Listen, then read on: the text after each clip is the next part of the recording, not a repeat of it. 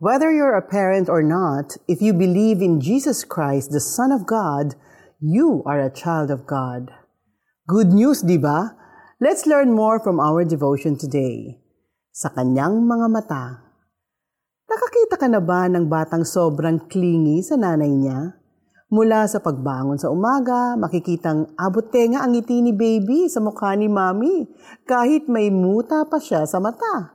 Kapag nag-ayos si nanay ng sarili niya, ang toddler na laging nakadikit sa kanya ay tila hangang-hanga.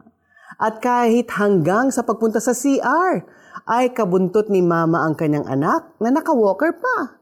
Nakakatuwang isipin na maganda man o haggard na ang itsura ni mami, in love na in love pa rin sa kanya si baby. Kung paanong perfect sa paningin ni baby ang kanyang mami, ganito rin tayo sa mata ng Diyos. Kahit na meron tayong flaw sa ating pagkatao, God sees us perfectly magmula nang makipag-isa tayo sa anak niyang si Jesus Christ. Sa tuwing meron tayong achievements, para siyang fan na unang-unang nag-cheer sa atin. Because He knows that through Christ, we can do all things. And even when we do things na umaalingasaw ang baho dahil sa kasalanan, He is there not turning His back on us. Hinihintay lang niya tayong lumapit sa Kanya and believe that through the sacrifice of His Son Jesus, our sins have already been forgiven. That's how much He loves us. So kung feeling mo hindi ka maganda ayon sa standard ng mundo or you think of yourself as a failure, tandaan mo na in God's eyes, you are holy and perfect through the sacrifice of His Son, Jesus. Dahil sa pag-ibig ng Diyos, pinili niya tayo para maging anak niya sa pamamagitan ni Jesus. Sabayan niyo ako sa panalangin ito. Panginoon, salamat na dahil kay Jesus, pinatawad ninyo ang lahat kong kasalanan.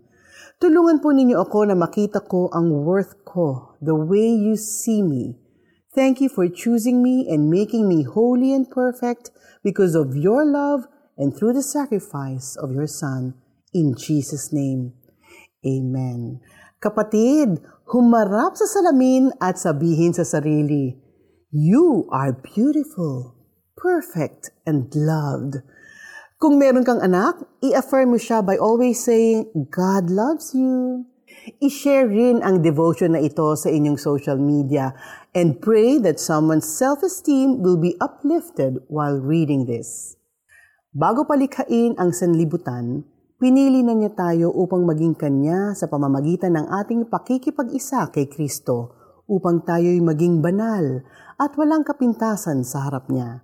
Dahil sa pag-ibig ng Diyos, tayo'y kanyang pinili upang maging anak niya sa pamamagitan ni Heso Kristo. Mga taga-Epeso 1 verses 4 to 5. Abangan bukas ang isa pang mensahe na bahagi ng ating series na Paalala para sa parents. And if you're a single parent, you don't want to miss tomorrow's devotion. This is Kata Inocencio. Just believe